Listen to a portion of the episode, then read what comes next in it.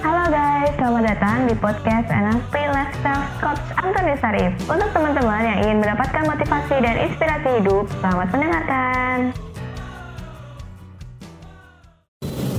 Mbak, pengeluaran gue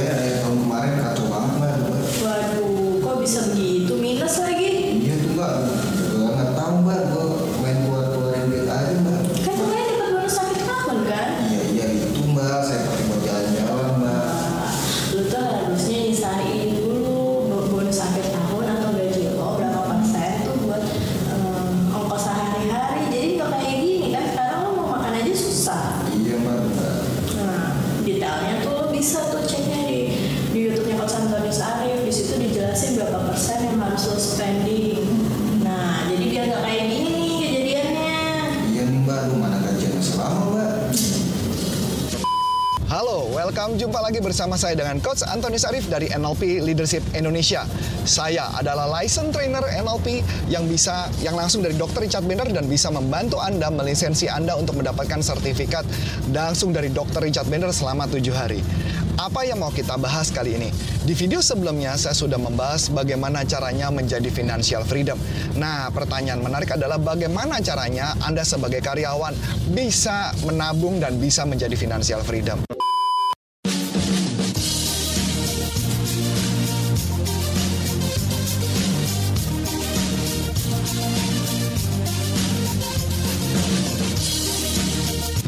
Yuk kita bahas dulu. Ada rumusnya loh untuk financial freedom. Ini rumusnya.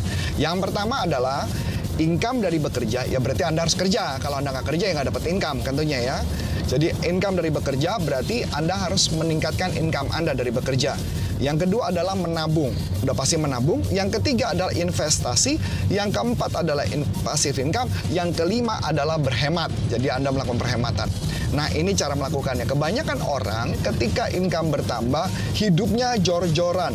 Memakai uang untuk beli ini, beli itu, dan sebagainya. Dan akibatnya ketika nanti butuh, akhirnya nggak ada uangnya. Sebenarnya yang paling menarik adalah bagaimana Anda mampu menahan kesenangan sementara, tetapi uangnya digunakan untuk bisnis. Kebanyakan orang suka nggak tahan, orang lebih cenderung lebih baik dia senang-senang aja. Nanti pada saat masa tua, kadang mereka lebih banyak menyusahkan orang lain atau meminta uang kepada orang lain. Nah ini yang kita harus cegah, jangan sampai diri kita meminta mengandalkan anak kita kita yang harus punya bahkan kita bisa memberikan kepada anak-anak kita ini yang paling penting gitu ya. Nah, bagaimana ketika kita bicara mengenai gaji? Nah, kita mulai bicara ya mengenai gaji. Nah, contoh gini. Misalkan contoh, Tadi masih ingat yang di video sebelumnya Anda misalkan pengen punya income 10 juta per bulan, berarti Anda harus menabung untuk mendapatkan dana yang namanya uh, untuk memainkan investment income dan passive business income. Nah, dapatnya dari mana? Saya membagi menjadi 6 kolom. Jadi keuangan saya kita bagi 6 kolom dan ini saya lakukan juga.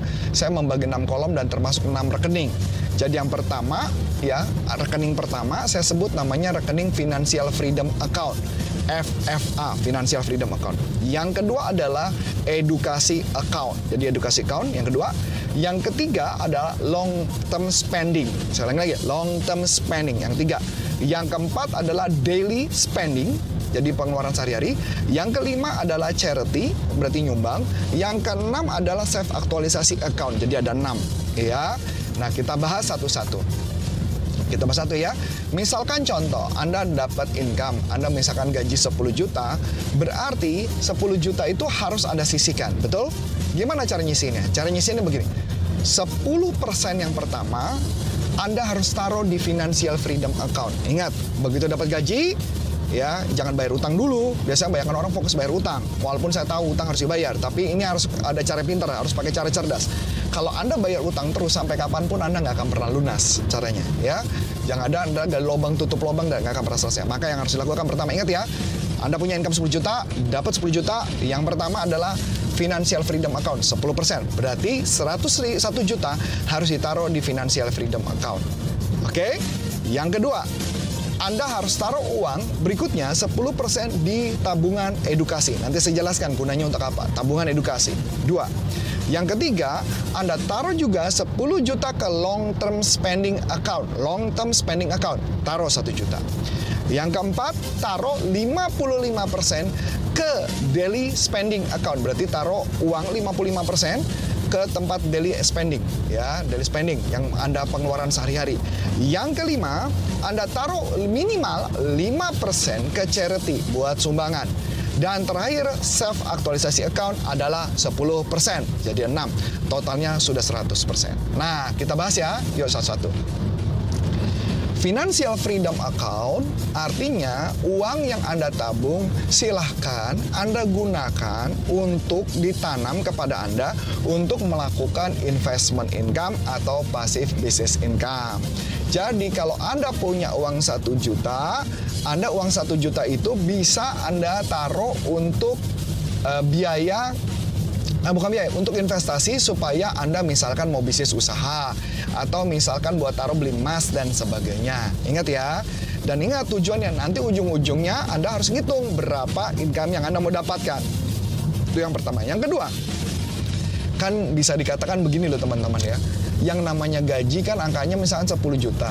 Nah gaji 10 juta itu tidak akan naik kalau Anda sendiri tidak membuat menjadi naik.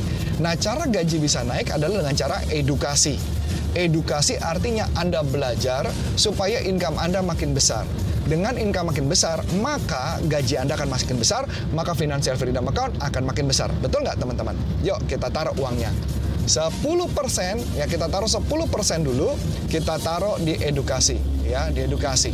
Nah, ketika kita taruh di edukasi, maka kehidupan kita akan jauh lebih baik, pendapatan kita akan meningkat, maka bisnis kita juga akan meningkat karir Anda akan meningkat ya. Jadi ingat Anda harus belajar bagaimana caranya mendapatkan uang. Jadi artinya belajar bagaimana caranya supaya gaji Anda naik. Nanti kan ya. Nah, dua, tiga, long term spending itu artinya untuk cicilan rumah, untuk bayar asuransi, untuk bayar mobil dan sebagainya. Tapi coach, penghasilan saya hampir 30% dia pakai buat long term spending. Apa yang saya lakukan? Saya cuma jawab, kalau sampai terjadi long term spending Anda lebih besar, maka tetap yang Anda harus lakukan pertama financial freedom account taruh dulu 10%. Wajib. Yang kedua, edukasi harus taruh dulu wajib. Walaupun Anda berkorban terpaksa daily spendingnya Anda kurangin. Berarti kehidupan Anda akan berkurang. Oke, okay? daily spending adalah biaya yang harus Anda bayarkan untuk kehidupan Anda sehari-hari. Itu ingat ya, daily spending untuk biaya kehidupan Anda sehari-hari. Berikutnya adalah charity. Charity artinya untuk sumbangan, Anda menyumbang. Nah, minimal kami menyarankan menyumbang adalah 5%.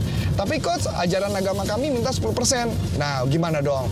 Kalau Anda harus menyumbang 10%, maka Anda ambil dari daily spending account. Berarti yang 55%, Anda sumbang lagi 5%. Kalau diambil sama LSA lagi, long term spending, maka Anda mungkin tinggal punya uang sisanya berapa.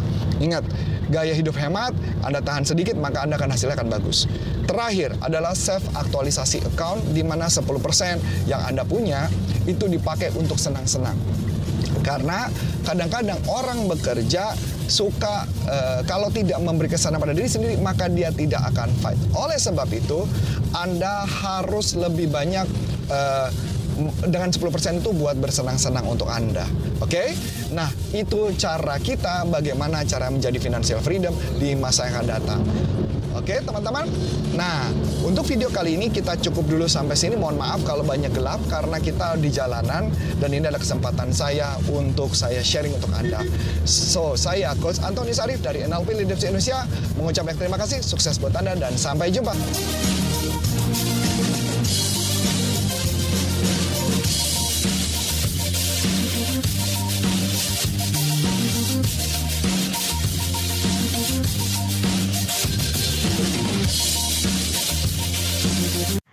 Untuk teman-teman yang sudah menerangkan, terima kasih ya dan nantikan podcast selanjutnya.